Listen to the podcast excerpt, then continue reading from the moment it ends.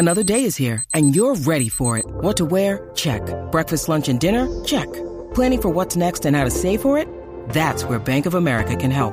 For your financial to-dos, Bank of America has experts ready to help get you closer to your goals. Get started at one of our local financial centers or 24-7 in our mobile banking app. Find a location near you at bankofamerica.com slash talk to us. What would you like the power to do? Mobile banking requires downloading the app and is only available for select devices. Message and data rates may apply. Bank of America and a member FDIC. When you need mealtime inspiration, it's worth shopping Kroger, where you'll find over 30,000 mouthwatering choices that excite your inner foodie. And no matter what tasty choice you make, you'll enjoy our everyday low prices, plus extra ways to save, like digital coupons worth over $600 each week. You can also save up to $1 off per gallon at the pump with fuel points. More savings and more inspiring flavors make shopping Kroger worth it every time. Kroger, fresh for everyone. Fuel restrictions apply. With Lucky Land slots, you can get lucky just about anywhere. Dearly beloved, we are gathered here today to. Has anyone seen the bride and groom? Sorry, sorry, we're here. We were getting lucky in the limo and we lost track of time. No, Lucky Land Casino, with cash prizes that add up quicker than a guest registry. In that case, I pronounce you lucky. Play for free at LuckyLandSlots.com. Daily bonuses are waiting. No purchase necessary. Void where prohibited by law. 18 plus. Terms and conditions apply. See website for details. Hello, hello, and welcome to the latest episode of the Brighton Rock Podcast, the podcast about the beautiful club within the beautiful game. And with me uh, once again is Andy Bass joining back with us. Hello, Andy. Hello, Russ. Good to be back. Excellent. There is no Peter, my co host today. He's out drinking after work. Outrageous behaviour. but we do have a special guest. That is to say, a man making his debut on the podcast. Many people who are podcast listeners uh, for other Albion pods will know who this is already. Um, as a familiar face as a sponsor for the Albion Roar. It is Mr. Phil Shelley from oldfootballshirts.com. Hello, Phil. Hello, Russ. How are you? Good to meet you. Yeah, yeah. Well, we've met before, haven't we? But, uh, Worthing, yes. Yes, indeed. And I believe drunkenly in the Wheatsheaf in uh, London Bridge on one or two occasions. Um, post Yeah. Charlton away, I think. Something like Yeah. that. Yeah. You Um, remember it, you weren't there. Something like that, yeah. Um, well, welcome to the show. Your first time on here. So we'll, we'll start with you. We've mentioned oldfootballshirts.com. We'll get onto that in a moment, but um, tell us about you as an Albion fan. What, what's your backstory? Well, I lived uh, overseas for most of my formative years till I was about 10 years old when I came to boarding school in Sussex. Hmm. Um, and at that time, I, I, I have to admit it, I had nailed my colours to the, the, the, the, the non coloured mast of Leeds United Football Club because living overseas at the time when they were the big clubs, my parents bought me a white football shirt to wear at school, playing football at school, so I was a Leeds fan. Um, when I came to school in Sussex, a certain Eric Steele came to do an assembly talk at my school. And uh, I genuinely had to ask the question who's he? He plays for Brighton. What's Brighton? I was told well, Brighton's a local football team and they're going to get promoted to the first division. I thought, in that case, I'll be a Brighton fan. So since about 1977, possibly early 78, I've been a Brighton fan. Fantastic. And uh, yeah, I did everything. I did all the Warriors. I went to my first game against Norwich. We lost 3 1 in 1979 or so, thereabouts. Um, you know, did uh, did um, did a lot of the my remaining time at boarding school. Went as often as I could. Um, met my my now wife um, in uh, '86. Turns out she was also a Brighton fan, so now I can't get rid of her. I have to take her everywhere.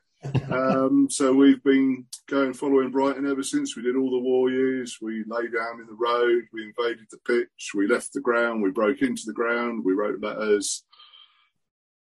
And then, of course, came along with Withdean. And uh, once we moved to Withdean, all of a sudden our social um, uh, aspect opened up at football. Met the likes of Mr. Andy Bass, who's uh, at the other end of the line there. Met a whole bunch of people. I got involved with that massive flag we had, the, the REMF flag. I Oh. got involved with helping out with that. Um, and yeah, made a lot of very, very good friends uh, as Albion supporters, really, from 99 onwards. Brilliant. That's a great story. So you've been a fan for roughly the same amount of time as me, then I think. Yeah. I'm 79, 80 vintage. Um, and yeah, you've been, you say you've been through the, you, you paid your dues, so to speak, as an Albion fan. You know, Absolutely. people who are young, but don't blame them for not having to do that. But for anyone of a certain age, it's good to know you've, um, you know, you- you've been there, you felt the pain. Yeah, felt the pain. Uh, wasn't sure what I was getting into when I binned off Leeds United, but you know, I don't regret it for one minute. I didn't even know where Leeds was. Literally, I lived out. Um, so at least I knew that Brighton was near to where I was at school. So Yeah. Where, where was your family from originally? Because you said you were overseas, but where were they from? father's in the military, so actually from Surrey. Oh, Uh, okay. was in the Royal Air Force, so we lived in Holland, Germany, France, Cyprus. Hmm. Um, so yeah, that was where I grew up in those countries. So you know, the only football I got was from Shoot magazine and uh, reading the back page of the newspaper on a Sunday, always a Monday, always a day late. Oh yes, of course. Yeah, yeah. Oh, that's a classic. Brilliant. Um, pretty good going. Um, favorite memories and um, kind of favorite players through the ages, either whether the, ones you consider the best or the ones you just like the most. Well, John Byrne was. I've always said John Byrne's my favourite Brighton player. Um, I just enjoyed watching him play for Brighton. I guess at a time when we desperately needed some flair and perhaps just uh, just he ticked the boxes for that. And I have to say, I did enjoy his Barnet as well. So you know, uh, so, yeah, J, JB was a, was a firm favourite. Um, great memories. Um, Dean Wilkins free kick to get us in the playoffs um, the Millennium Stadium, what a day! Just, just so fantastic to see after everything we've been through to, to have got there. Um, sadly, promotion to the Premier League wasn't the greatest day for me because my dad had a stroke the same day, so it kind of took uh, the big sting out of the celebration of that. But I've enjoyed thoroughly beating United, beating City, beating Arsenal, beating Spurs. I've loved doing all that in the Premier League. That's quite good when you when you just say it all out in a row, isn't it?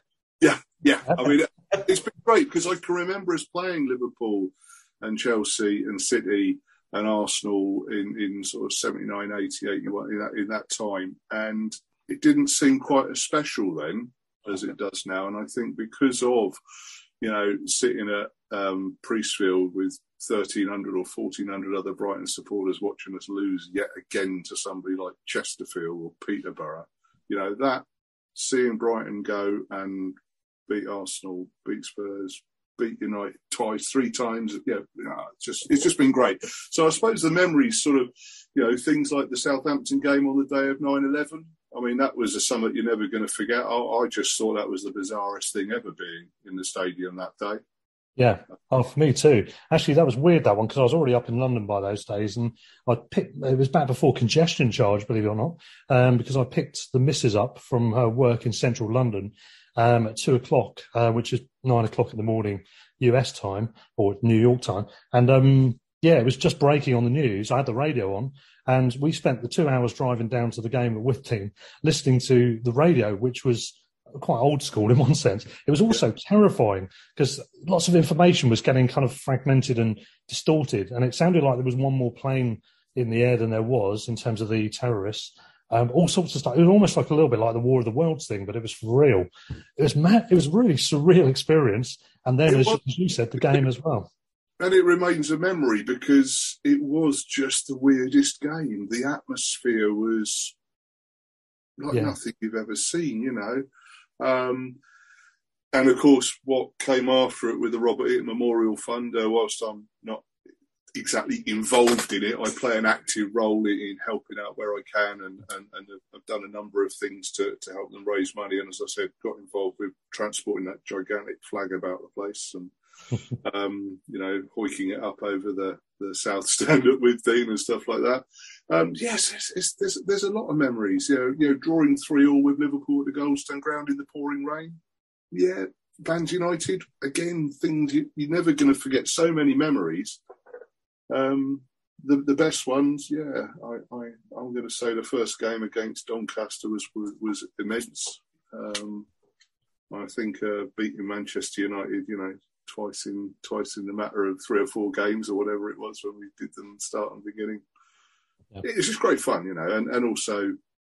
I think just also being part of the fraternity, really, that from the terrible days when I didn't know anybody at, at Goldstone, uh, didn't know anybody at Priestfield, new faces, you know, nod and wave, hi, how you doing? But then Withdean, you know, getting to know lots of people, and of course all the the work we did as fans to, to get us to to to the stadium being built and, and moving in there. So yeah. yeah. I think Andy, no doubt you could agree with that as well. The Withdean, definitely there was something about that which um, did seem cozier, didn't it? It did seem to make more of a genuine sort of localized community feel localized in terms of the fan base within within itself. Um, people seem to to meet more people, know each other more in more uh, numbers. I think it, it, was the case for me as well. I lost touch with my old Goldstone uh, guys, you know, from way back beforehand, and um, yeah, it was forging new friendships. I think in those days. Would you go along with that? Oh, absolutely, because that was that was really when I started going to watch watch the Albion. My first sort of my first season there was the, was the second season at, at the gold at, uh, at the Withdean. I didn't didn't go in the first the first year. I couldn't really get tickets; it sold out. Um, and then I started I started just going to like the odd game, and then started buying tickets. And then I got a half season ticket um, yeah, like you know, because I was you know I was a, a, DFL, I was down from London, and um, didn't know anybody. Then got to meet meet people at, at the football, met them in the yeah, and then meet people in the sportsman, and you just get introduced from one person to another, and suddenly like this, your circle grows, and got back into going to football every at least at least every other week, um, if not every week, and then um, and then with like the Robert E. Memorial flag, got involved with more people to help fill out. That's where I met Phil and Lou, as we we were all in there, and we we all seemed to like Motorhead, so it was like another thing to talk about other than the football. So um, it was it was brilliant. Withdean was Withdean was great. Withdean was brilliant, and um, and I think everybody who's there will really, yeah, will really look back with fondness. And what a different world! What a different world it was. Um, you think that you know we get thirty thousand now, 31, 32,000. Basically, for the most of our tenure at Withdean, we it would be like five to six thousand, and then like we were getting like seven, eight towards the end. But what a bunch of people! It's still the same people that I see, and because of the way they sold the, the season tickets at, with, at, at, at the Amex, like the you know doing it in order of like you know how long you've had your season ticket and all this sort of stuff. It's just like it's still the same people that are, sit around us. Yeah, certainly sit around me at the West End Upper. is like it's all you know, it's all uh, it's all the old it's all the old Withdean lot there. Um, and yeah, absolutely, it was happy days, and um, and the football for the most part was, you know, we were successful. You know, we you know we you know we won titles we won playoff finals. We had a couple of relegations chucked in, but for the most part, it was fighting at the top of the table, or trying to or trying to get promoted, or being involved in a playoff fight. So there was always excitement um, there. I just think, you know, the, the, players that were there. When you think of the likes, you know, obviously Zamora's the big one, but you, you got you got to look back at people like Gary Hart, Kerry Mayo, Richard Carpenter, you know, Danny Cullip, Paul Watson, Paul Brooker, you know, Michel Kuipers, just, you know, Adam Virgo, whatever happened to him.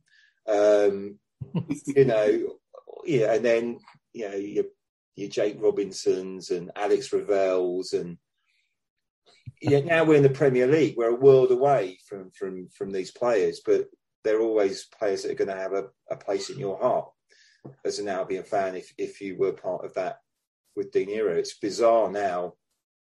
So I know we are sort of rambling on about the old the old days again, but the sort of new old days.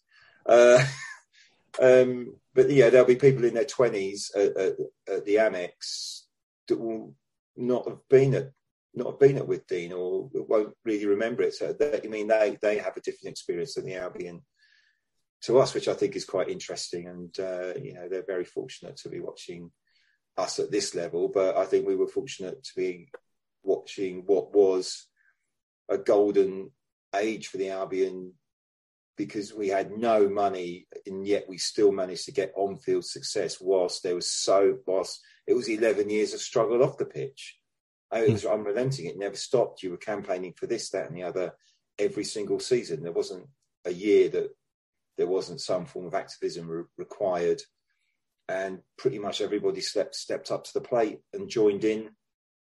And I think that's why there is such a bond between people that that participated in in that in that in that era of the club, and yeah, and obviously people that, that couldn't get into it because it was you know, because it invariably would be sold out towards, particularly towards the end, um, who were still supporting the Albion but still getting involved, even though they couldn't, mm. even though they couldn't come to the matches. Um, Good so, time.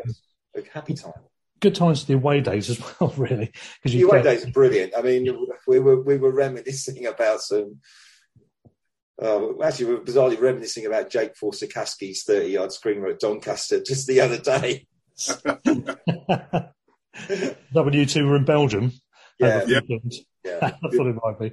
Um, yeah, a couple of points you made there. I mean, the, the new old days, um, so to speak, I think is a good way of putting it because it is still very fresh in the memory, isn't it, Withdean and, and, what was going on around that time and all the protests and all the um, applications of flowers and postcards and letters and all the other stuff that we're involved with um, sending. Um, but it is the time is going very quickly. We've been at Amex more than eleven, just over eleven years now, and there is a generation. Well, there's a generation of players who might still be around or just retiring the Dean Coxes and Jake Robinsons of this world. I mean, uh, Worthing, Dean Cox has just um, has just put his hung his boots up, hasn't he? I think.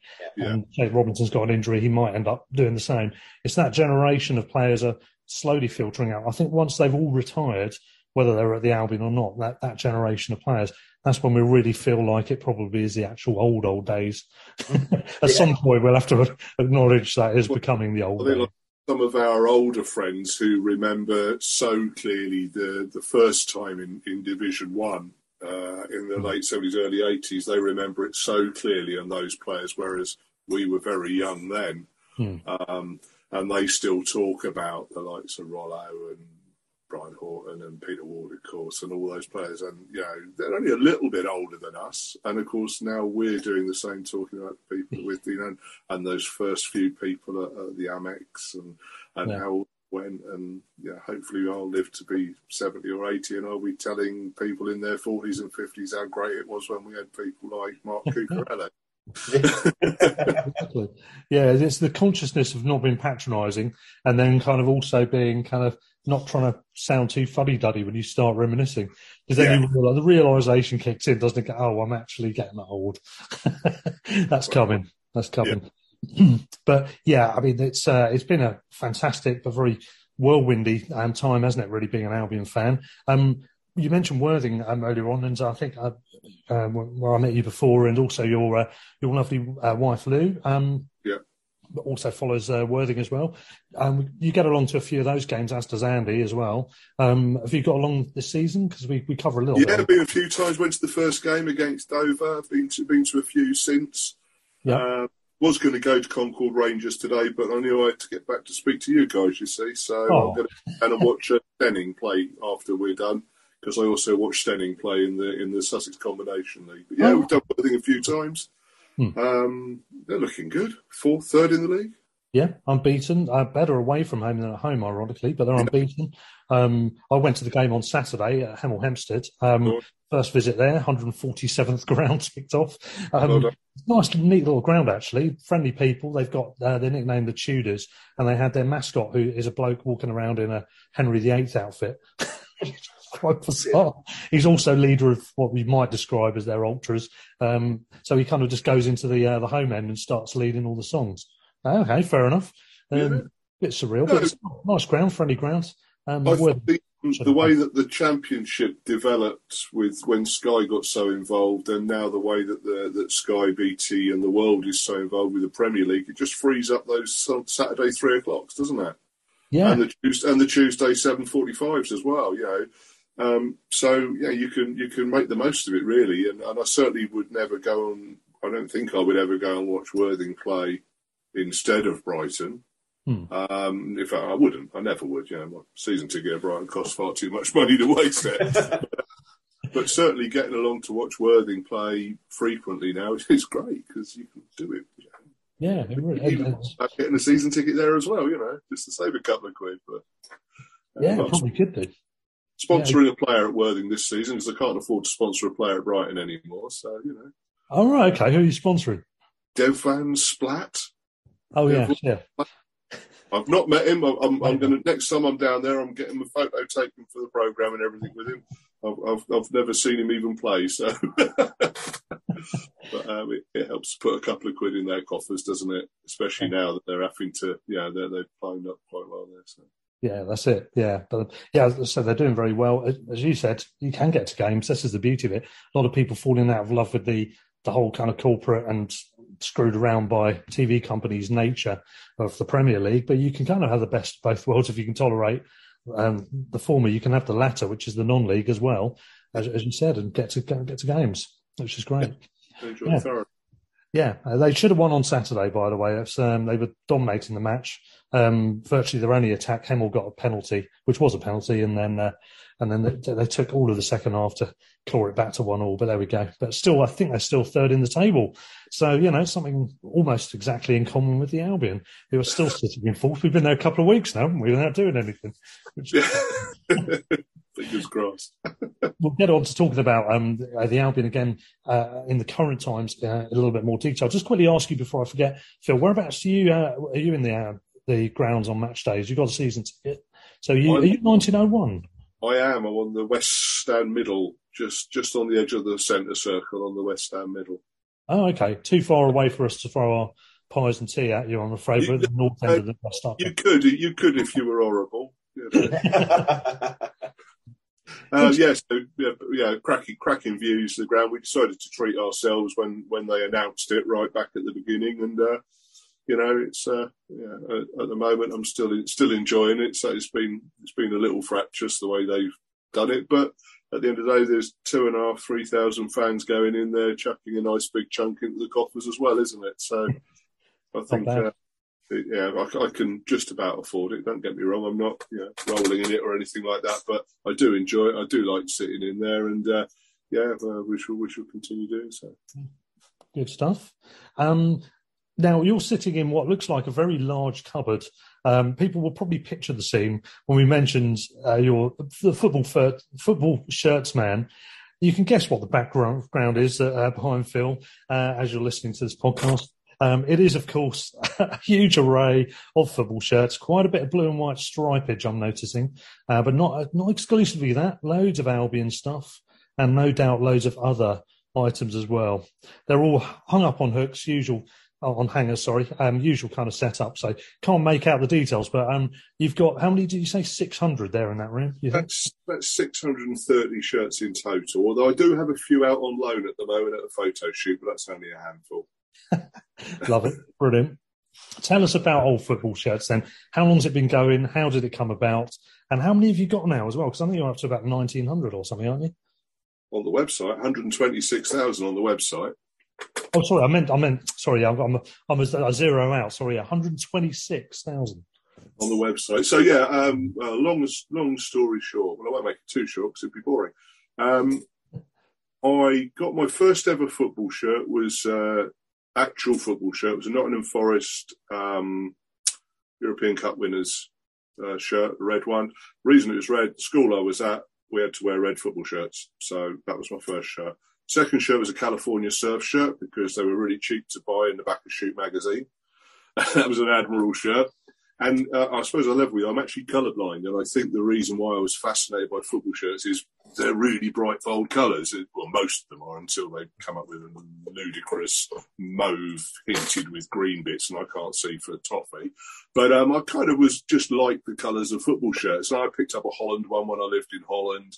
Um, and then obviously started watching the Albion. My first Albion shirt I bought was the Sandtex shirt, the 94 Admiral Sandtex shirt. Um, and then I sort of, you know, picked up a couple. We moved to Priestfield and Withdean and picked up a couple.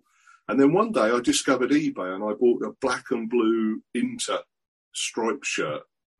And I thought, oh, I like this eBay. So I bought another one and another one. And I'm up to around about 300 Brighton shirts now. Um, I've pretty much got every Brighton shirt that's ever been available, and also some that have never been available.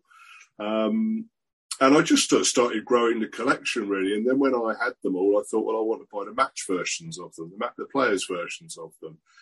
And then I said to my brother, who was a web designer, "Can you do me a website so I can put all my football shirts on the website?" So he, at the time, lived in Cyprus, so we were sat round his pool drinking wine one evening, and he said, "I've got a better idea.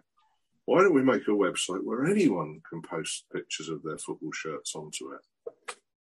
So we could call it oldfootballshirts.com. So quick as a flash, this was in 2006, that's how long ago it was. Quick as a flash, he went on because he was a web designer, went on to his source or whatever and purchased the domain name oldfootballshirts.com. And then he started working on the idea. Um, and so the idea was that I could post all the photos of my football shirts on, but other people could post photos of theirs on. And that's probably when my sort of collection started growing into different countries and different teams.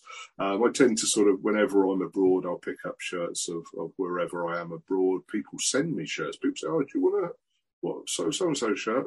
Yeah, go on then. What's your address? Well, fine. And, and, it sort of started growing. And I went round all the club forums when when I started the website. I had a little preset thing saying, "Look, I'm not here to sell anything. Just got this website started. If you fancy looking at it and posting some images of your shirts, it'd be great to see it." And people did. And whenever they came to the Withdean Stadium, I had these business cards printed up. And we would meet up with the Oppo fans and, and hand them out. And this all sort of developed and developed. And and then I started getting the emails. Oh, I've seen that Liverpool shirt on your website. How much is it? I've seen that Arsenal shirt on your that Real Madrid shirt. How much is it? What size is it? Hang on a minute, they're not for sale. So we did have to put a little bit of very focused advertising on the site um, to deflect all these people wanting to buy the shirts which is how I'm able to afford to sponsor a player at Worthing Football Club because we make a few quid from the adverts, you know. Okay. And I sponsored Brighton players from 2007 right through to 2016. So I was Bruno's sponsor for his time with us, uh, Matty Sparrow before then, and, and a few others. Um, and so the website just kept growing and growing and growing. And I'll be honest with you, my brother's kind of fallen out of love with web design. So it's kind of a little bit static at the moment. So if anyone's listening who does a bit of web development and wants to talk to me, we've got some ideas to improve it. But it just keeps going. I mean, yesterday I sat down and validated another 35 submissions, and they're from all over the world. You know, um, and uh, and this morning arrived in the post uh, the New York City limited edition home shirt that, that, that, they said, well, we'll send you that if you want to put it on your website. And I don't even talk about it, they just send me stuff. It's great. I mean, it's great, isn't it? It escalates, doesn't it, this sort of thing? It, it does. And, um, and because my social medias are reasonably active, the, the, um, the Twitter's more active than the Facebook. Um, and you just, I get messages from people all over the world. Uh, I get people posting images, and then I get people saying, like in the background there, that's a Mark Ormerod match shirt from 97, 98 season. Yeah, I yeah. feel like shirt. I don't suppose you're interested because I think you like Brighton shirts, don't you? Yeah, go on then. Uh, and and they just they just they pick up, and, and the, the interest is is tremendous in, in the website. And yeah, we're looking at about 150,000 visitors a month to the website. Um, so it's not insignificant. Um, oh, pretty decent. And, you know, regularly get you know get some interesting messages from some people from time to time, clubs, players, ex-players. All right, yeah. Uh, saw that Port Vale shirt on your website from 1977. I wore that shirt. You put me in touch with whoever owns it now. I want to buy it back, and it's some Port Vale player you've never heard of, you know. I love it. That's great. It's, it is great how these things escalate. And I, we, I mean, Northern Europeans in general, I think, and no less, um, no least the English, um, in particular, are a nation of collectors um, on any given subject. Even within football, there's a number of subsections, isn't there? There's, you know, you've got Subbuteo, you've got football stickers, you've got old football shirts. You've got um, programs, obviously, and various yeah. other bits of memorabilia. I collect pin badges where from grounds I go to, for example. Um, people just pick up anything, and it just when once you split that across other subjects um, outside of football, you know, you've got collections of all sorts going on. And I see a pin badge come into the foreground. Is that a Dolphins badge? Yeah, yeah lovely. Brilliant. Where's that one from? 60s? That'll be a mid 60s, something like Dolph- that. No, Dolphins was um, early 70s, wasn't it? Oh, yeah. Yeah, that's right. It wasn't that long, was it? no, only a couple of seasons. I've got a couple of Dolphins branded things, but uh, no, it wasn't. Uh, uh, we weren't the Dolphins for very long after. Um, was it Ron Chalice, the referee at Stamford Bridge? yeah. Get old Ron. Yeah. Um, and Seagulls. So. Any anything in particular that really stands out from your either your collection that you've physically got or from what's on the website uh, in terms of really unique, amazing, particularly cool, natty designs or anything like that? What, what's what's your favourites? Well, my, my favourite Brighton shirt is the uh, shirt we wore at the Millennium Stadium. It was my favourite shirt before we wore it to the Millennium Stadium. I loved it then, and it still it still stands as my favourite Brighton shirt. Um, I've been fortunate. I've got um, I've got a Steve Gatting match worn shirt from the British Caledonian era. I've got a Malcolm Poskett shirt from '77. Yeah, so some of the old ones are really special. You know, uh, the red Adidas uh, Phoenix Brewery shirts with the horizontal oh, yeah. stripes. I've got a, a, Phoenix Brewery and an Oboe version of, of that. Though both match match versions. As I said, I've tried to look for match shirts now. Shirts like that, of course, were never made for sale, so they are only match shirts. Um, do you remember the Palookaville shirt? Yeah. I did have that, and it mysteriously disappeared. And I am blaming my wife; it's gone missing. I was really well, the navy one, wasn't it, with the white? Yeah. Well, when uh, when Erreà made the prototypes for that shirt to present to Norman Cook, they showed him a navy blue one and a burgundy and yellow one. Yeah. And he chose the navy blue one. Well, I have the burgundy and yellow one, the only one ever to have been made. Uh, so that's quite nice having things like that. And I've got quite a few sort of uh, little odd odd ones in there. Um, I think having been in the past uh, a sponsor for the players, I always had a little bit of an into the club. So you know, most of my shirts in the last 15 years are all match shirts from various players. Um, I've literally just looked that shirt up on old football shirts. the burgundy and yellow one. Yeah. Yeah, it's there. It's there, and it is the only one that has ever existed. Um, so, so for me, favourites, you know, from the Brighton point of view, the old ones uh, are are of course um, great to have because they're so rare, especially the players' shirts. They're so rare.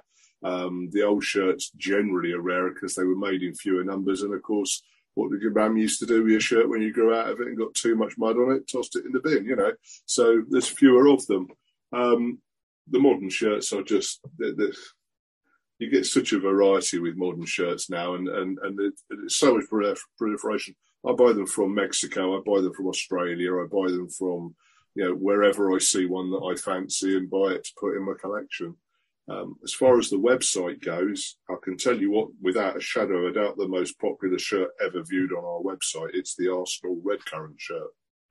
Mm regularly is in the top 10, if not the most viewed shirt on the website. It, it just And also the Newcastle United one with the granddad collar. I, don't, I can't remember what season it's from now. Yeah. Um, so those those are two that are always popular on the website. Uh, always uh, on the on the front of our website there is a list of the most viewed shirts in the last uh, 24 hours and seven days, and those two are, are regularly in there. I mean, there are some, some you know, there, you know, some people have posted some astonishing shirts on there. Um, some very well-known collectors have posted on the website. So there are, you know, stuff with Pele on, Ronaldo on. Um, you know, pick, pick, a name really. I mean, if you go through some of the Italian teams, there are some absolutely stunning shirts from the mm. from the eighties. Uh, you know, Italy, the Italian sort of when they, when Italy in football was just so huge, the eighties yeah. They've got a bit of style, haven't they, the Italians, when it comes to such things? Well, the stylish shirts and stylish players, of course, because they did go through a, very purple patch, didn't they? Yeah, uh, they do wear it well. To be fair, don't they? As well, they get away with that too. Yeah. um, you wanted to, you wanted to ask about the New England shirt. Yes. You? Yeah. I, I, mean, I think it looks awful. I, well, I ask you this: forget that you've even seen that one. Imagine, imagine the England 1983 shirt never existed. Right. Yeah. Right? Never and last month, Nike came out with a shirt that had a big blue stripe and a big red stripe going across the front and said, Here's the New England shirt.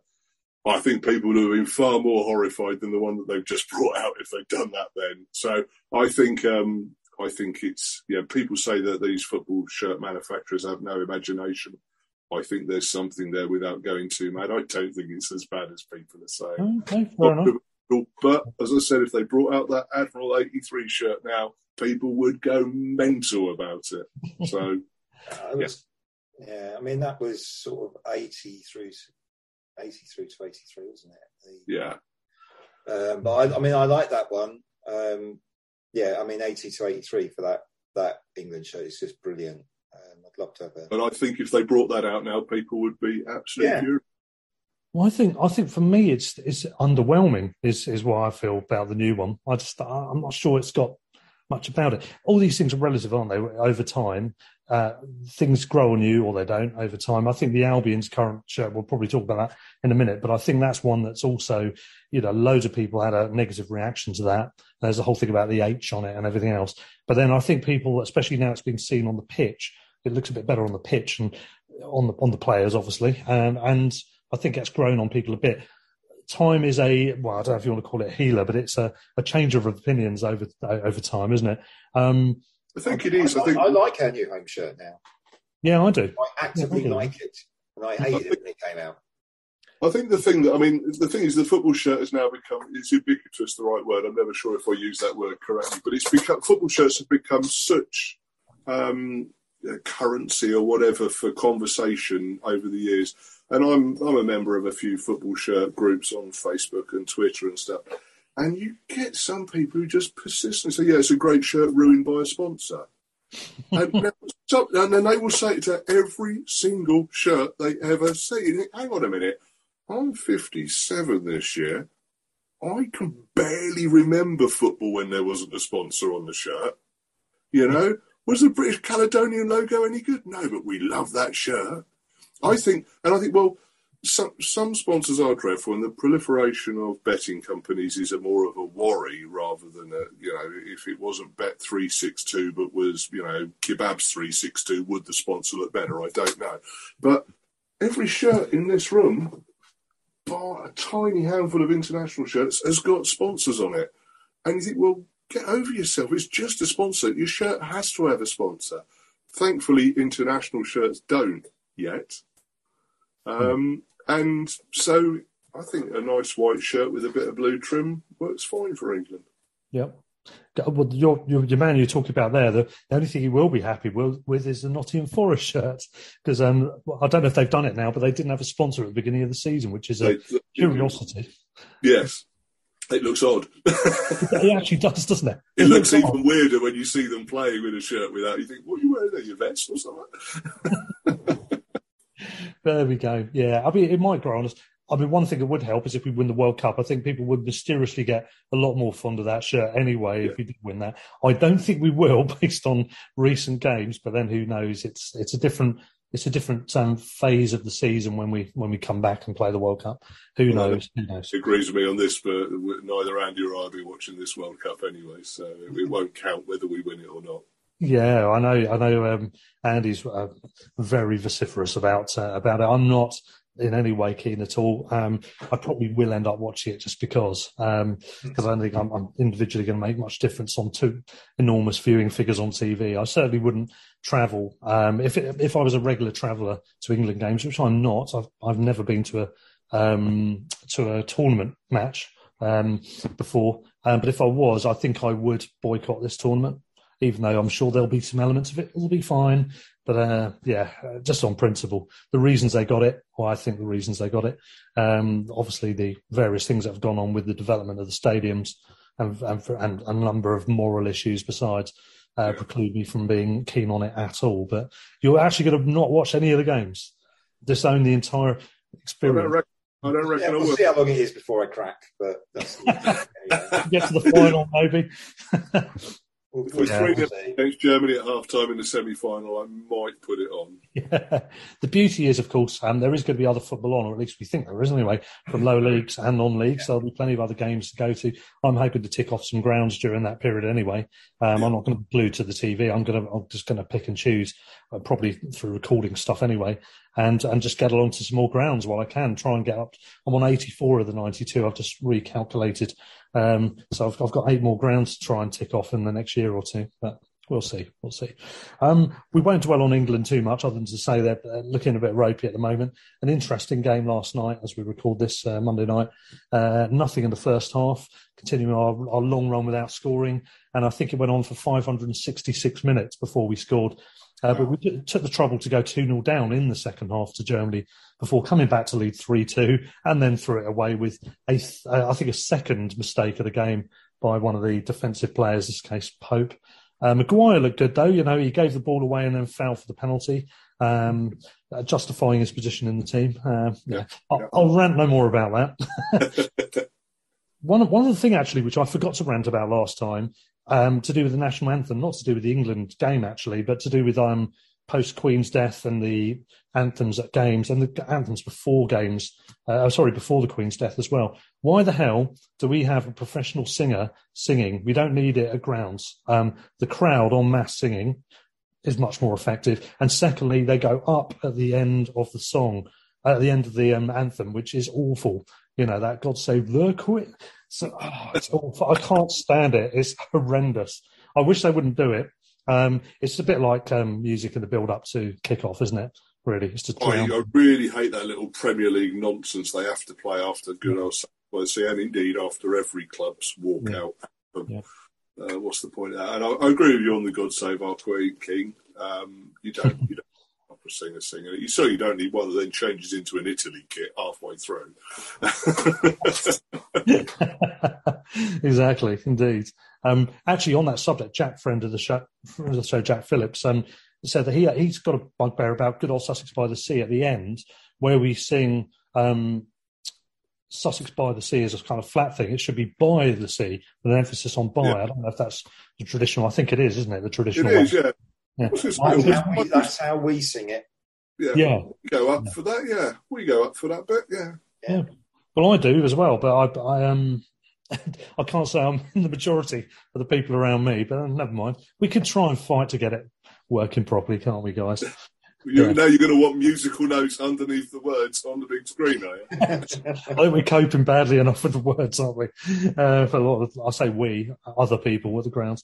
Yeah, it's all good. Um, anyway, yeah, so that's the one rant. Um, another rant was about um, media's failure to coverage the Albion fan opinions um, in the departure of Graham Potter and the run up to our new manager being appointed they've got a 24 hour sports news channel that is very heavily weighted towards football. And yet the amount of times they don't fill it with more interesting bits and pieces, I think features on lower league clubs and loads of stuff like that. But much more fan opinion could be gauged in a proper way rather than just getting a random odd looking guy that's walking past the club shop somewhere in, you know, outside Hull city centre or somewhere. You know, in the case of the Albion, I didn't see any representation of Albion fan opinion at all about A, the loss of Graham Potter, or B, uh, who we wanted or thought was going to come in. Um, I even sort of put out, I had a pop at Sky on Twitter, didn't get a reply, not surprised, but um, there was nothing. There was, there was, they seem to have so many podcasters, for example, talking about Tottenham multiply, talking about Liverpool multiply, and Liverpool guys are great on there actually, but nonetheless, you know, it's a lot of heavy weight on that. We know why, the big six factors, of course, but well, it's a 24 hour channel. Surely they can get a little bit more than just the big six on and well, rotating the same news. I know, I know a, a, couple of Brighton fan podcasters have managed to get themselves on there. I mean, might I suggest uh, that it's actually if if you want that, you run a Brighton podcast, then get onto them and not not tweet at them or whatever. Get onto them directly. Look, I'm a Brighton podcaster.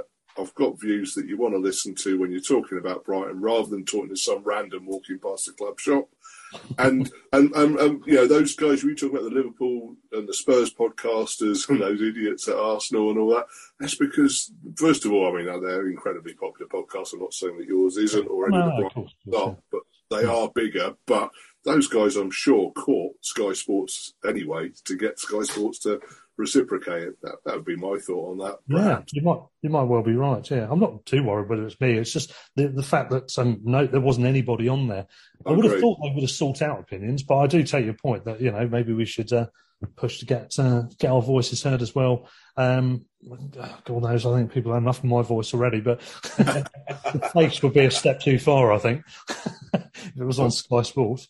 Yeah, but um, yeah, I'd, it's irritating, isn't it? The the media slant. We, we all know about it. We've all ranted about it a million times anyway. Um, in part, didn't realise though this was a great opportunity for Potter and Chelsea. What's it got to do with Brighton? That's the way Sky saw it. Yeah. yeah. Well, let's come on to that subject then. So we've got De Zerbi in. Uh, we've we've had a podcast since, but Andy, uh, that wasn't the one you were on. You um, you were on when we were in flux at the time. Yeah. So I want to get your opinion and and Phil's on the new man, Roberto De Zerbi. Um, he's been appointed four year deal, forty three year old. Lots of exciting ideas there's a lot being talked already about the tactics and on this podcast and all the other Albion ones as well. You know, progressive attacking, passing play, lots of short passes out for the back to try and get uh, moves going, beating the press, etc. Um, your views on it? Oh, should we go with Andy first? Um, you, I, from speaking to you off air, it sounds like you're pretty excited about this appointment. As I, I yeah, I'm I'm really excited by this appointment. Um, I think of the I think of the candidates um, that were being touted about, I, I, think he's I think he's the most interesting one. I think again, used to managing clubs of similar size and ambition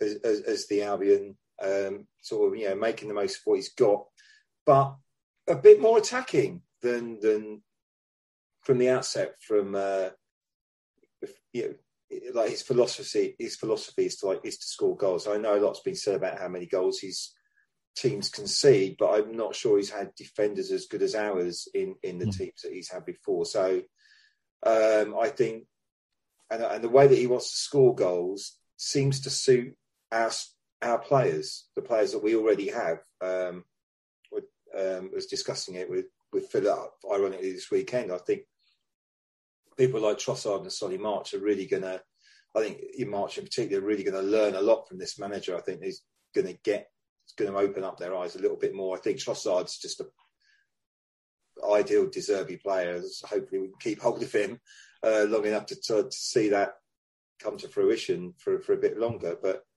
I'm really, I'm really excited. I like he's got good qualities as a person. I think that's something that's important for the club as well. Um, but he's but he's very positive. And yeah, now if we end up you know scoring seventy and conceding sixty, well, that's a plus ten goal difference. I mean, when was the last time the Albion the Albion's ever finished with a plus goal difference in the Premier League? You know, I would settle for plus one. Yeah, um, you go along with that, wouldn't you, Phil, as well? I think, well, as Andy just said, we were discussing it at the weekend, and yeah, I think if we could come out with a with a positive goal difference, as long as it was the the, the, way the abacus fell that meant we won a bunch of the games at the same time.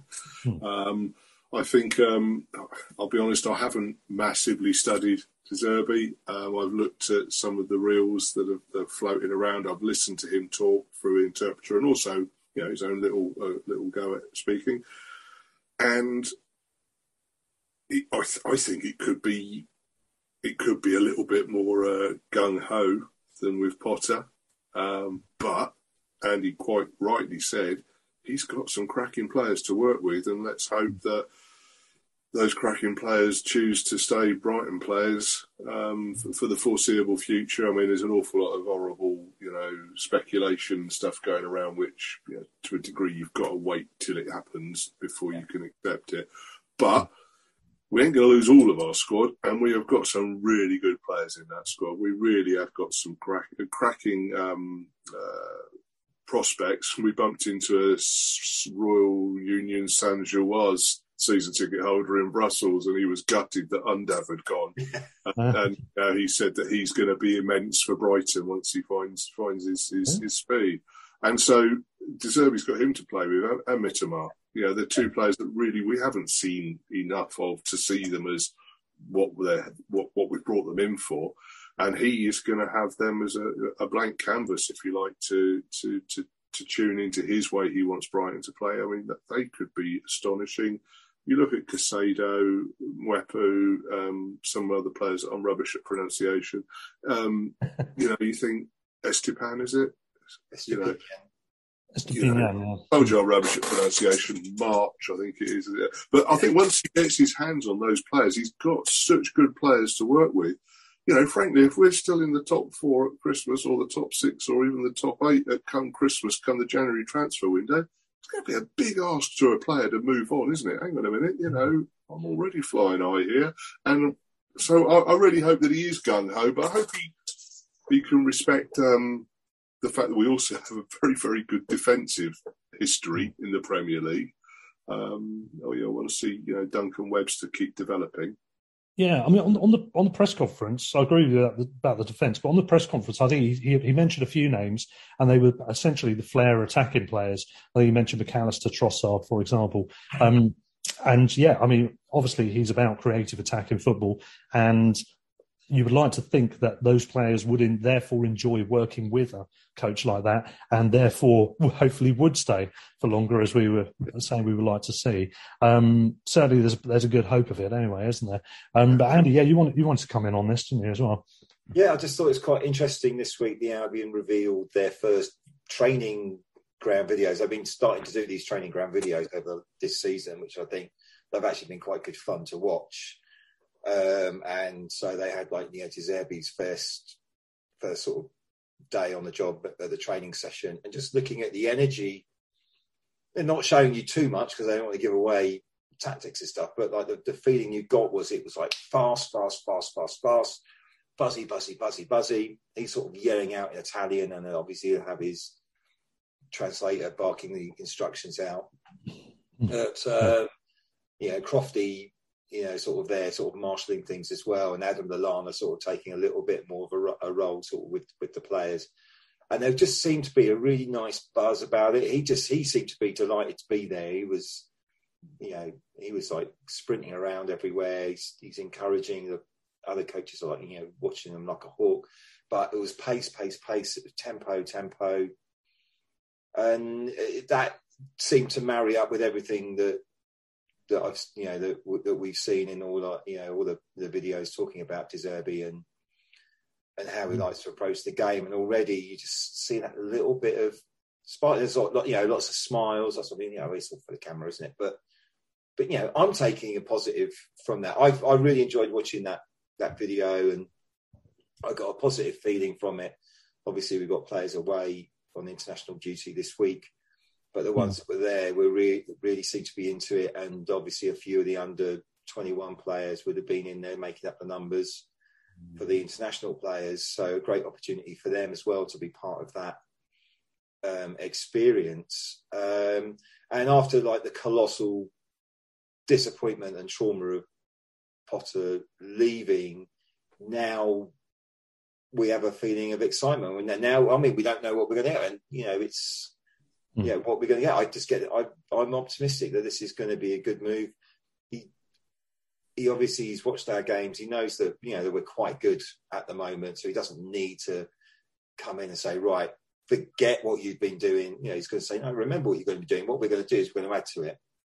Yeah. So, I to carry on doing that because that's good. That's working. So, but, but if you just sprinkle a little bit of this in, we might even be a bit we might even be a bit better. I think that's going to be his approach initially, and then obviously, what better team to open up against than uh, than Liverpool Anfield? Um, you know, ironically, uh, you know, a, a, match that we've actually competed well in in the last few seasons, and actually, you know, unbeaten in the last two visits. So, also a free hit as well, isn't it?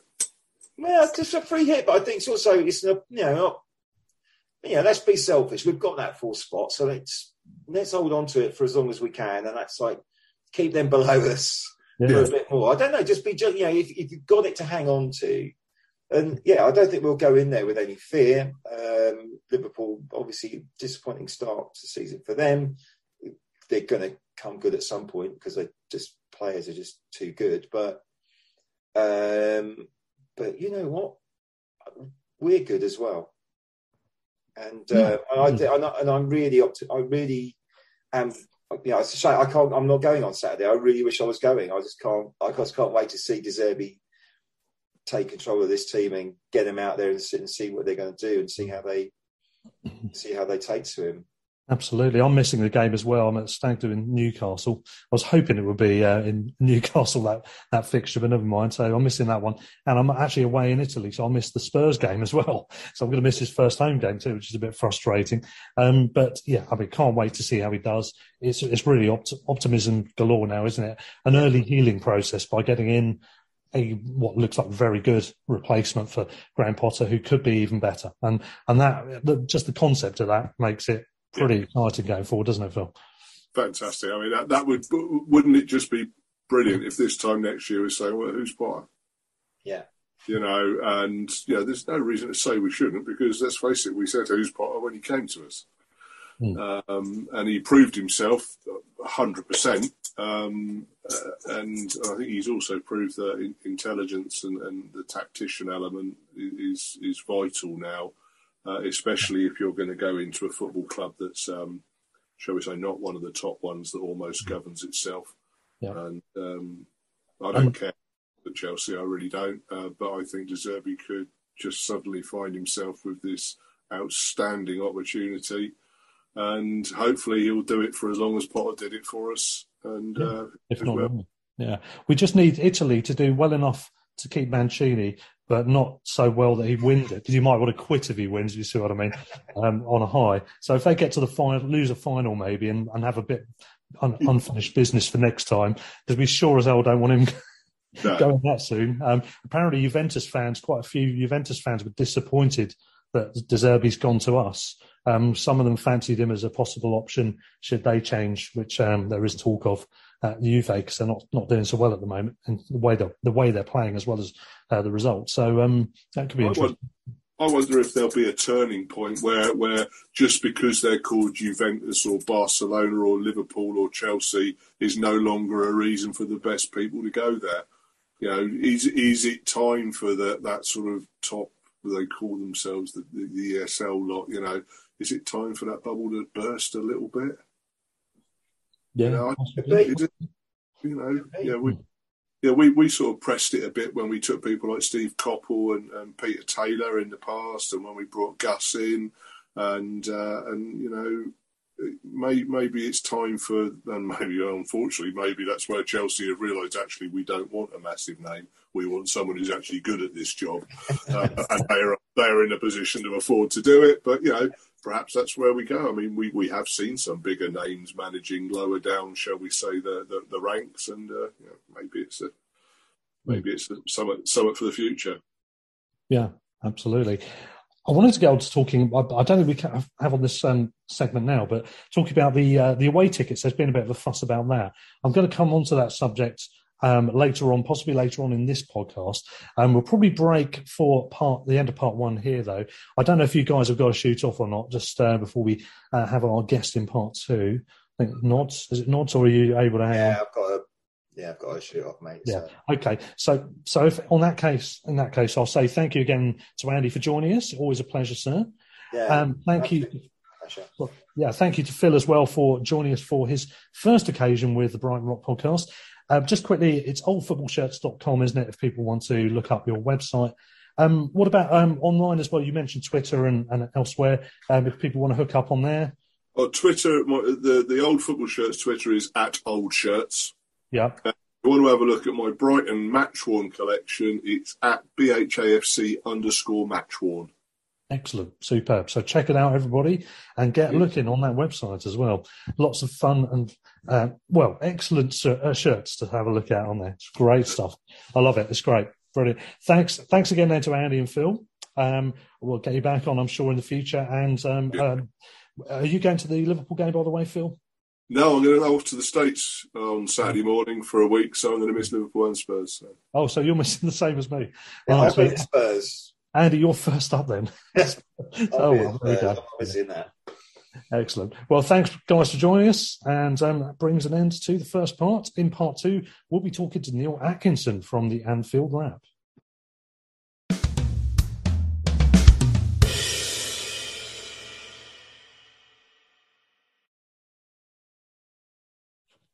And so to part two, where I'm now glad to warmly welcome back to the podcast, Mr. Neil Atkinson from the Anfield Wrap. Hello, Neil. Hello there. How are we doing, Russ? Very well, thanks. How are you doing? Excellent stuff. Uh, been a bit of a funny start to the season for us, but we haven't played a league game for what feels like four or five years. Uh, so I don't know quite what you expect of And you've got a new manager, so I don't know what, what to expect from you. But the footballers might have grown. They might be different. They might all, you know, they might have two heads. For all we, you know, we've just not seen them. It really has been up in the air, hasn't it? All over the place. Uh, I mean, we, we've been talking um, obviously on other podcasts about um, the uh, the De Zerbi appointment. We're pretty pretty gutted with Graham Potter leaving. We're, we're right on the crest of a wave. Obviously, you can imagine the timing was a nightmare for us. Um, however, we are pretty excited about De Zerbi. I think once people have become accustomed to you know what he was all about and what he was going to represent and what, what he was going to bring. I think everyone was all on board with us getting him in, and we, have got him in. Um, the, the, bonus being that there's no uh, compensation to pay for anyone because he wasn't in work. So, a 22.5 million profit there. Happy with that. um, in terms of um, perceptions outside looking in, what have you made of the appointment? Any? I know it's difficult, but you won't have seen much of his games with the teams he's been uh, managing, really. I, I, think the first thing the appointment is is it's really really interesting, and I think it's an example genuinely of what I think the wider sort of football world thinks about Brighton, which is they've got their own way of doing things, and I always think that's you know from a football club's point of view. I've just finished reading uh, Pep, well rereading Pep Lijnders' book that he brought out over the summer, and he's very into the idea that Liverpool have got their own way of doing things, and I think that Brighton the most out of those clubs who are sort of now established as ranked, let's say between 88th and 15th in the Premier League. I think Brighton have, have, have, most concretely got their own way of doing things. I don't think we can quite put Brentford in the category of 8th to 15th yet. They need to do it for a couple of seasons. And so within all of that, I'm fascinated to see how it sort of plays out. I think there's, he appears to be a, a really strong manager around player development. And I think that that's something which, you know, is, is one of the things that I think was interesting about Brighton under Potter was I think that there was a lot of onus placed on Potter. Rightly so, I hasten to add. But it was almost as though the idea of the player development that he actually did do went a bit under the radar because people were so desperate to praise his tactical nous and the, the tweaks he'd make and the flexibility he'd show. But what he also did was he improved players. I think with De Zerbi, the one thing you can say from his career all the way through is that he's been a developer of footballers so I'm expecting, obviously, not for him to be tactically naive or anything. I think he'd be very, very switched on. But I think that it might actually put a bit more of the focus back on some of these excellent Brighton players now that Potter's moved on, at least for the short term. And if De Zerbi's a roaring success, then rightly, you know, he'll get the credit for that. But I think that there's more to Brighton than just Graham Potter. You know, these were players who were able to respond to Potter's methods. You know, Adam Webster's a really good example. Veltman's a really good example footballers who were able to show an unbelievable amount of tactical sophistication and intelligence. So, you know, it's it's it's important obviously to remember the coaching staff and remember what managers do, but it still has to be implemented by footballers. And if those footballers aren't capable of dealing with complicated ideas, then they'll they'll sink. Whereas the thing about Graham Potter's Brighton is the players swam. And obviously that a massive part of that's Potter, but also it's those players themselves and they deserve that credit. So I think a little bit of the focus will come back on them now. And that could be no bad thing for 12 months for Brighton at least. I think that's a really good point, actually, Neil. The um, the player adaptability in match um, was something that I think went a bit under the radar, but of course that must have been happening for us to adapt the tactics so well in game. Whether uh, you know, just I think it's uh, one responding to whatever Graham's giving out as his instructions, but also recognizing things and recognizing the need to change little nuances within a yeah. match. Yeah, I think you know a really good example of that is the footballer that was billed as Alexis Mac Allister and the footballer that you've seen. I mean, you've seen a lot more than me, but the footballer that you've seen as Alexis Mac Allister this season are massively different things. Mac Allister's effectively, from what I've seen, dropped 20 yards down the pitch. You know, this idea of him being a, a clever number 10, he's suddenly now one of the brightest playmaking number sixes in the country. Now, obviously that's brilliant work from Potter and his team, but Mac Allister's got to be able to respond and he's got to be able to pick up those ideas and he's got to be able to do the business. And that's what, when I've caught Brighton this season. For me, he's been the outstanding footballer on the pitch almost every time I've seen Brighton, you know, and part of that is, I think, not just that he responds to the tactical ideas, but actually in game, the way in which he passes the ball. There's the old Wenger line about passing with information on it. And every single one of Mac Allister's balls pretty much says to the player what he wants him to do, sets him up what he wants him to do. And, you know, for me, I think thinking about the game at the weekend from from what we what I've saw so far out of Brighton this season, presuming De Zerbi doesn't change too much too soon. You know, Liverpool's Liverpool have got to have an, a way of ensuring that they don't let Mac Allister run the show because he's been more than capable of that every single time I've caught Brighton this season, whoever the opposition have been. Yeah, absolutely. That's interesting thing about him being as a number six, playing deeper this this season. Mac Allister is a good point. Um, he's been playing as part of the double pivot, which De Zerbi apparently has adopted himself in previous incarnations for previous teams. So he may he, that's one of the examples where he probably won't change something straight away.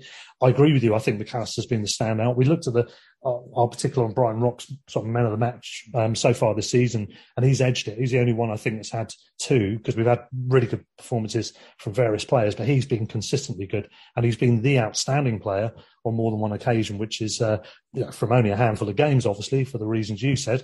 You know, for, was it four or five years since the last game? Yeah. Like. Um, it's, I'm itching to get back and, and see how he does and see how the team does.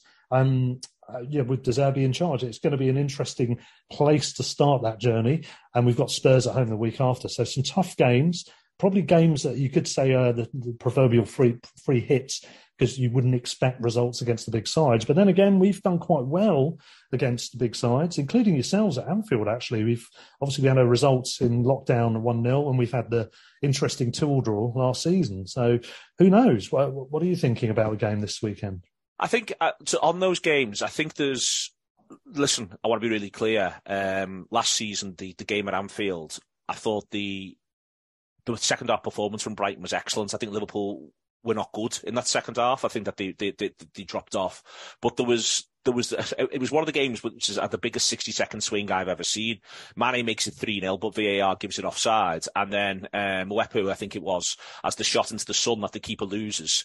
He's just uh, he's just he's just having a slash at it, and the keeper loses. He's 25 yards out. The keeper loses it in the sky, and suddenly it's 2 1 Brighton, and the whole game, you know, turns on its head. It could have been 3 0 Liverpool. Uh, I know that sounds ever so slightly like sour grapes, but it is also worth pointing out we lost the league title by a point over the course of the season. So you remember these things in that context. Um, but the second half performance from Brighton was, was, was terrific. You know, I thought Trossard especially, such clever movements that day. What was interesting was then the game at the Amex uh, in February where I felt Liverpool turned up and did an astonishingly professional job against a side that you, you're always wary of in a number of different ways. Um, and for me, you know, that's, the sort of job that Liverpool have been failing to do this season. And I actually think this is a really good watermark game for us uh, in terms of whether or not we're, we're getting this season back on track. I, I don't want to sort of build the game too much as though it's it's absolutely make or break for Liverpool in a couple of senses. But you know, there's ways to beat a team like Brighton um, where you do it with not with a minimum of fuss. You've got to work ever so hard and you've got to be really clever, but where you find a way to control the game and then from there you go on and, and, and succeed across the course of the game. And those two games are good examples. You know, in game one, Liverpool even from a 2 0 position, manifestly failed to do that. And in the second game, the game at the Amex, from the point we were 1 0 up, you know, I never felt the game was in danger from a Liverpool point of view. I felt we, we had, we had matters in hand all the way from that point. Um, and, that sort of tells the story that that Liverpool side went on last season. You know, the Liverpool side in the second half of the season was a results gathering machine. The Liverpool side in the first half of the season was a, was a bit more vulnerable and could have unlikely things happen. We shipped three at Brentford. We ship three at West Ham around that period. We, we concede two goals to Brighton from a 2-0 position. So for me, you know, the key question, obviously, for, as a Liverpool supporter, but also in general, is what Liverpool turns up because I think if the Liverpool turns up that is capable of getting in front and controlling a football match, then great. But we've actually only been ahead de facto, even though we've won two games. You know, Newcastle, we win with the last kick. We've only been ahead really in one game this season, which is the game uh, at home against Bournemouth where we scored nine. Yeah, you were and, quite far ahead in that game, weren't you? Yeah, we got we, we we went one, we went two after six minutes, and then it you know it was one of those games where, to be fair to Bournemouth, listen, you know, it was one of those games where I think we scored two from a set piece. Uh, they get, they concede an own goal. Um, you've got people banging in 20, 20, 25 yards and they're going in the top corner. You know, yeah, listen, yeah, what we, we, we, it was the sort of game which we should win 4 0 and we accidentally scored nine. um, and then there's been other games where we haven't been able to, you know, we've, we've got a really poor record of going ahead. So even yeah. when we played all right in the end in some of these matches, you know, there's a couple of, of shockers aside, but we just haven't scored the go ahead goal. And, and that, that's going to be, I think, the, the massive test for this one from a Liverpool point of view. I think if we can get ahead in the game and show that maturity, then I think we'll be okay. But there's every chance, you know, we'll, we don't want to get stuck in another morass of a game. And also, there's obviously a lot of quality in this Brighton side, and there's a lot of nous in this Brighton side. And if you know, I, I think they're the sort of side that if you give an inch to, they could take a mile. So you know, I, I'm I'm very much not I'm really looking forward to the game, not least because we haven't seen anyone play for ages. But um, I'm simultaneously, you know, I don't think it's going to be a stroll for Liverpool. And if they're not at it and they're not ready, then I think they could be punished. Yeah, yeah, it could well be the case. I mean, I, I think I'm listening to one of your recent episodes. I think you were describing Ajax as the probably the best performance this season in terms of obviously taking into account opposition. I suppose, so discounting the Bournemouth game, but in terms of yeah. closer expected games, it was I think somebody said it was the best performance, and and yet again there you still had to really push to get the result in the end, and I think. This this game could go any old now. We've we've got no idea, have we? Really, you got a different manager. He he might adopt different tactics later down the line from in this first game. The general notion is that he likes to uh, beat the high press, uh, the gegenpress, and play lots of very short, quick passes for the turnaround out into the attack. Um, obviously, Liverpool like to play with a high press, so if it worked, that could be bad news for you. But the reality is, most of the players that we're going to have in the team or would want to have in the team starting on Saturday are going to be out on international duty. He hasn't yeah. really worked with them yet at all. Uh, pretty much the exact timing of when he came in was when they were leaving. Um, and even if he has, you know, it's the first attempt under him to do that particular thing. We do a version of it already under Potter, but this is a little bit different probably. And to be the first team to come up against, I've got a lot of concern that we'll probably won't quite get it right as often as we would like to early on. And therefore, where the team does get open at the back sometimes. I think this might be one of those games. And Liverpool's not the best team in the world to leave yourself open at the back against, I have to say. Well, I think I think the big thing for us is um, the returns of, of Thiago Alcantara and Diogo Jota. Both start against Ajax and Jota for the first half leads Liverpool's press brilliantly. It's, it tends to be Jota who goes first. So Diaz does loads and loads of pressures on their keeper because they were playing around at the back. But in terms of when they get the ball sorted 20 yards up the pitch, when Jota goes, Liverpool go. And what we were ha- happening in previous games at times was we were getting sucked in to pressing when we shouldn't be pressing, um, and just sort of chasing everything really, being a little bit uh, a little bit headless. So I think in this one, the return of Jota, you know, he scored for playing for Portugal uh, in the in, in the midweek as well. And the other thing about Jota is that in the first half of last season, or until about February, he scores an awful lot of big goals, goals that break games. So he scores, he outperforms his expected goals massively when Liverpool are drawing and when Liverpool are losing in matches. Uh, when Liverpool are winning in matches, he's actually, you know, he doesn't get that many, but he scores a lot of goals to make it 1-0 or make it 1-1 or make it 2-1 over the course of last season. Scores a lot of first half goals as well. And that's, that's what we've been lacking, you know. I think that there's a lot of righteous indignation about performances but there's three ways to control a game, and most teams manage to do them, do do two of them at once. The 3 mm ways you control the game: one is with the ball. You can control the game without the ball, but you control can control the game with the scoreboard. And if you've got the scoreboard on your side, whichever of the other two options you choose becomes easier. And mm Liverpool this season have played with an with an awful lot of scoreboard pressure.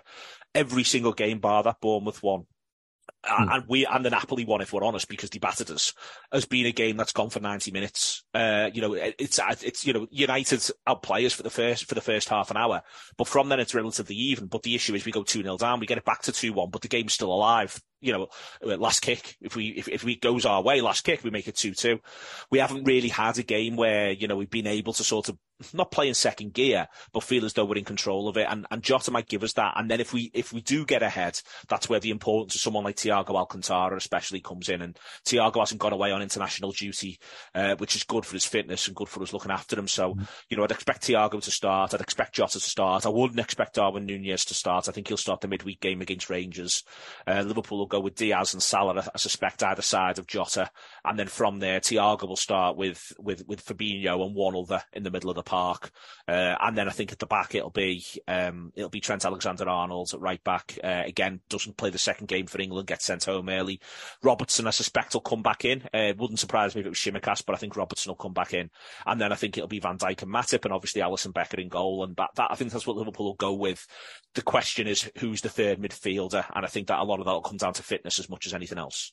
Yeah, hopefully, um, well, not too much for our detriment, but I think your the break you've had. I know some people have been on international duty, of course, but the break from action for Liverpool itself uh, may be a benefit possibly for you guys, I guess. Yeah, yeah, we need to get some players back fit. You know, it was uh, Jota missed much of pre-season, which uh, I think has been an underrated loss. There's been a lot of people saying that Liverpool is missing Mane, but as I say before, you know, the first half of last season, Jota was arguably, you know, Jota and Salah were our two most important uh, attackers up until January, and then Mane came into his own in the second half of the season as Jota dropped off.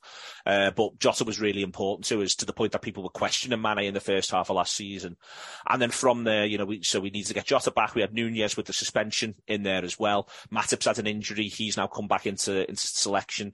Konate is supposedly not too far away as well at the heart of that defence. Robertson's picked up a little bit of a knock, but we've had the international break to get him right. And across that midfield, Henderson's had an injury, Jones has had an injury, Oxlade-Chamberlain is perpetually injured, Keita is injured, uh, Thiago's had the injury, but he got the, the Ajax game back, which was good. Uh, Arthur's got trying to get himself up to up to fitness and up to speed, and there's been a lot of onus on Fabinho, who I actually think's been run into the ground a little bit because he's had to play every game. There's no option to rotate him. Mm. So I think that, you know, the, I think that the, the break will have been good for us and it allows a bit of a reset, but it also just allows footballers getting themselves back fit. But then another phase of that though is even these lads who are coming back in, how match fit are they? But that's where maybe the five subs can help as well. Yeah, and uh, very quickly because I know you've got to go in a second, Neil. But um, I, I, was going to leave with the question: What the hell's happened to Liverpool this season? Because obviously you had a bad start. You pretty much answered it, and I think a lot of what that is is injuries, whether they'll be smaller or longer term. It disrupts the flow and the setup of the team, as as it did uh, a couple yeah. of years ago, wasn't it? When it made a big difference to your season, unfortunately for you. Yeah, I think I think injuries have played a part, but it's important to say I think there's also I think the manager's been through 2022. I think he's it's not he's not just starting it this season with the signing Nunez, but I think he's been trying to transition the way Liverpool play to effectively get one more very attacking player on the pitch. So there was yeah. games last season where we were playing something pretty close to a 4-2-4 at times. So the third midfielder, the one who plays to the right, has been given a bit more leeway to effectively join that front line and become one more. And Elliot has sort of taken that mantle on this season since coming back from his injury, his bad injury he sustained last season. And he's a really exciting prospect, Elliot, but I think that's left Liverpool a little bit out of whack. So a lot of the criticism that Trent Alexander-Arnold gets, he's, he's really the, the, the, the, firstly, he's the most targeted player Liverpool have got. But the other thing is he's actually the least protected uh, player Liverpool have got because the left-hand side of midfielder sits a lot deeper. So the four, it's called 4-3-3, but it doesn't work symmetrically. The left-hand side of midfielder tends to be a bit more of a number six style next to Fabinho. The right-hand side of midfielder has been pushed higher and higher and higher, uh, over the, and, and Elliott is not Jordan Henderson. That at times is a positive, but that at times is also a negative. So that, that's been ongoing. It's not just new to this season. I think that that's been there, but I think there's been something else as well, which is I think Liverpool firstly have given opposition sides a little bit of encouragement. But I think there's also perhaps been a little bit of Liverpool feeling a teeny bit sorry for themselves off the back of the way in which last season finished. Or maybe just being a little bit exhausted. You know, last season we played every game and every game mattered in the end, you know, right up until the last, again, the same thing applied. We were only 1-0 down in the Champions League final and the league was in our hands until there was 15 minutes to go. And even then, you know, if, if you know, if, if essentially City had conceded an equaliser to Villa, we'd have been champions. So mm there's a thing we talk about, I think, towards the end of the seasons where we say footballers are on the beach and Liverpool's players have, lit, you know, Liverpool's most important players have not been able to be on the beach since 2016. Yeah. Even 2015, to be honest with you, you know, these are footballers who every single season have had every game matter. So even the season that we struggle and come third, we needed to go on a run at the end of the season where we, we, out of the last 10 games, we won eight and drew two. We needed to win the last day to ensure we'd finish top four. So Liverpool's players are just constantly have been constantly under basically mm. playing under massive pressure. Um, and I think it's I think there was elements at the start of the season where I think it just caught up with them. It was a curtailed pre-season. We did a Far East tour, which you do for commercial reasons, but that comes with risks. And I think that we've started the season a little bit undercooked. We've been a little bit unfortunate. We've been a little bit unfortunate with injuries, but simultaneously, there's no hiding places. You know, we're in the business of trying to break 90 points. So if you're asking me what that was, I think that there was just a, a bit of a hangover. Hopefully we're beyond that now. Hopefully from our point of view, not yours, Saturday's part of that. Um, and hopefully, you know, for me, it's the season sort of starts here.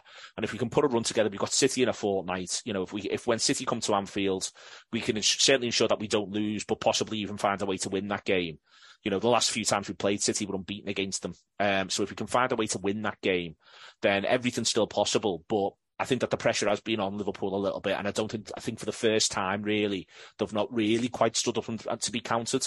I expect that to get fixed. I expect it to have been fixed, and hopefully, from our point of view, I think we'll win on Saturday. And I actually, if you offered me a crazy five-two or a run of the mill two 0 I'd take the run of the mill two 0 This side's just got to start winning normal games in a normal way, and with a bit of luck, that from our point of view, that starts Saturday. But Brighton will be a really difficult opponent.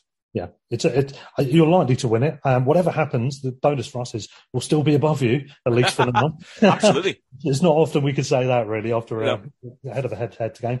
But uh, yeah, I think you'll probably win it. I'll go for a two-one. Um, but I, I, I, think it's going to be an interesting game. Very interesting. Yep. It's a shame it's Saturday three o'clock. It's, it really is one of those where Sky right now be thinking, "I wish yeah. this was on the telly." Yeah, I bet they do. And I'm not going to be there. I'll be at Stag Do in Newcastle. So once again, I'm missing out on Liverpool, unfortunately. um, but we'll see how it goes. We'll, I'm, I'm no doubt catch the game on that match of the day. And Neil, it's it's been a pleasure as always. And um, we'll let you get to your dinner. Thanks, Russ. See you later. See you soon. Cheers, mate. Bye. Bye.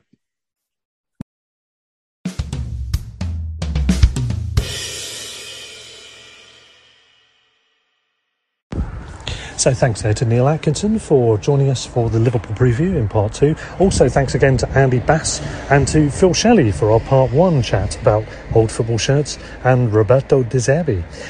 Part three, then, is the final bit, just me going alone, with a few other bits to talk about. Firstly and foremostly, we've got to talk about managerial sackings. There's been quite a few recently, as well as Jimmy Floyd Hasselbaink quitting or leaving by mutual consent. We've also had Steve Morison sacked from Cardiff, not really given much time there. We've had the um, Oldham manager, John Sheridan. His resurrection didn't quite work. They did get relegated. He started the season with them little bit ropily.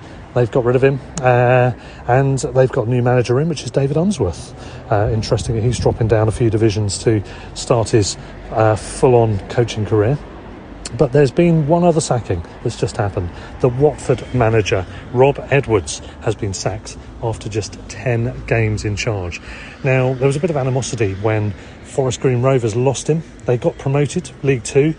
They were full of confidence that they can have another good season with him, um, stabilising, maybe doing well in League One under his uh, tenure. But he quit, um, approached in rather ropey sounding conditions, which is to say that Dale Vince, the Forest Green chairman and owner, implied that um, there was a bit of an illegal approach possibly on the cards there. Anyway, he did move to Watford. He was assured of time the Watford fans were desperate for a more stable environment for future managers to work in, uh, starting with this appointment, and they were assured as such because in a statement made by the chairman and chief executive of Watford, Mr. Scott Duxbury Esquire, he made this statement after the appointment of Rob Edwards. This was on the 9th of June, I think it was.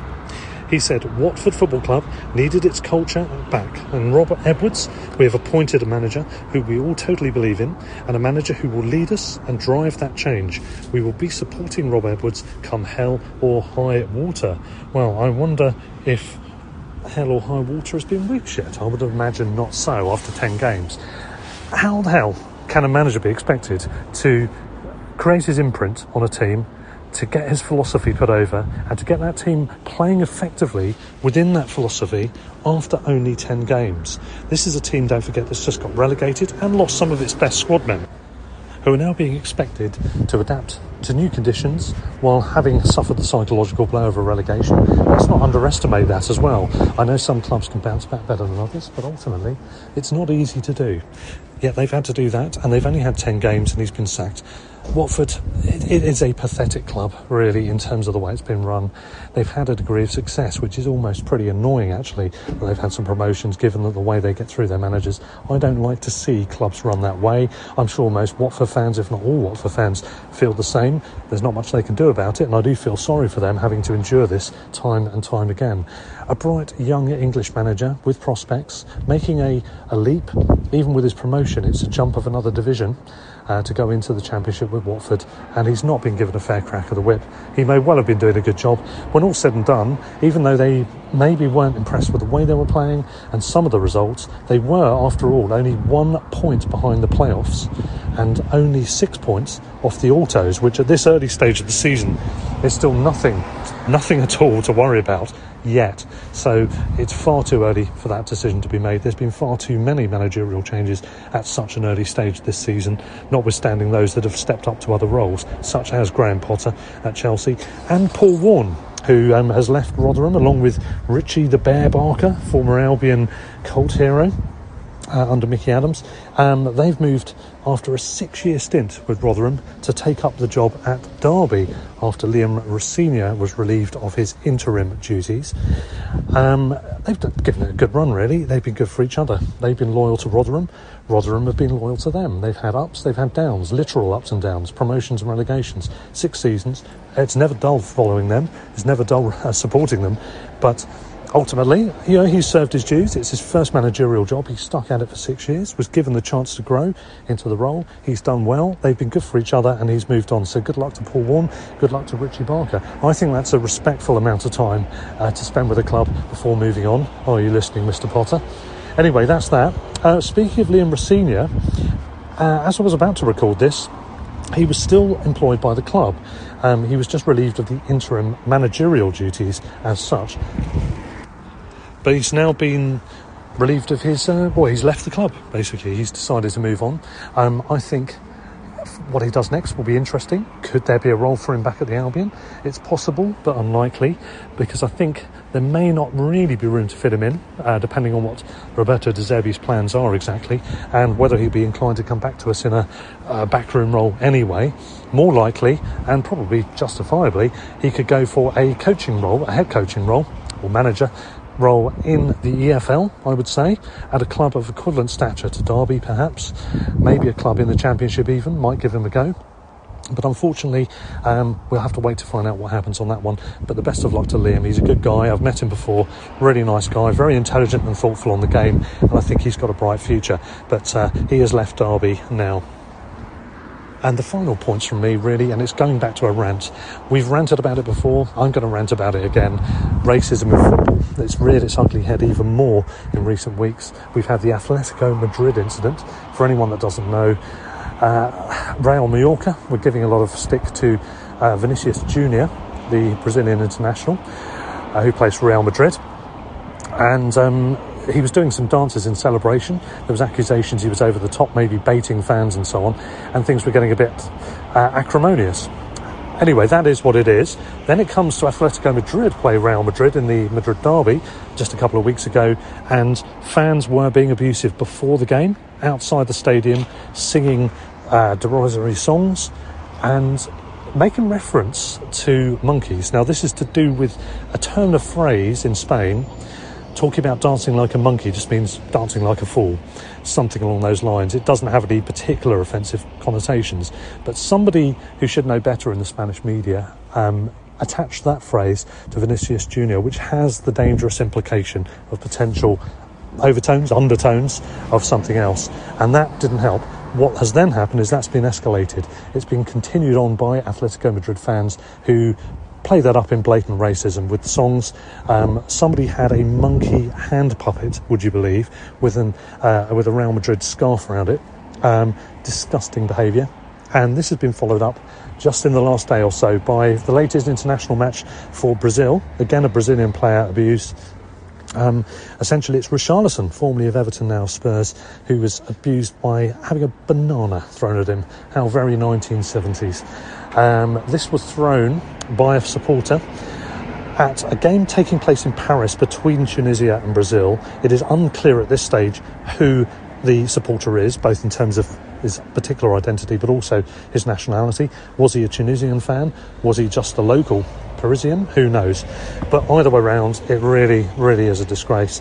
The Brazilian FA have come out in damning condemnation of it and they are complaining about it and justifiably so, as of course are um, Real Madrid about the Atletico incident. Two really unsavoury scenarios. There have been other minor incidents occurring elsewhere as well in the last few weeks. This really isn't going away yet, is it? Let's hope it does soon. Let's hope something is done soon because it's just as blatant as it has been over the last year or two and it's not getting any better.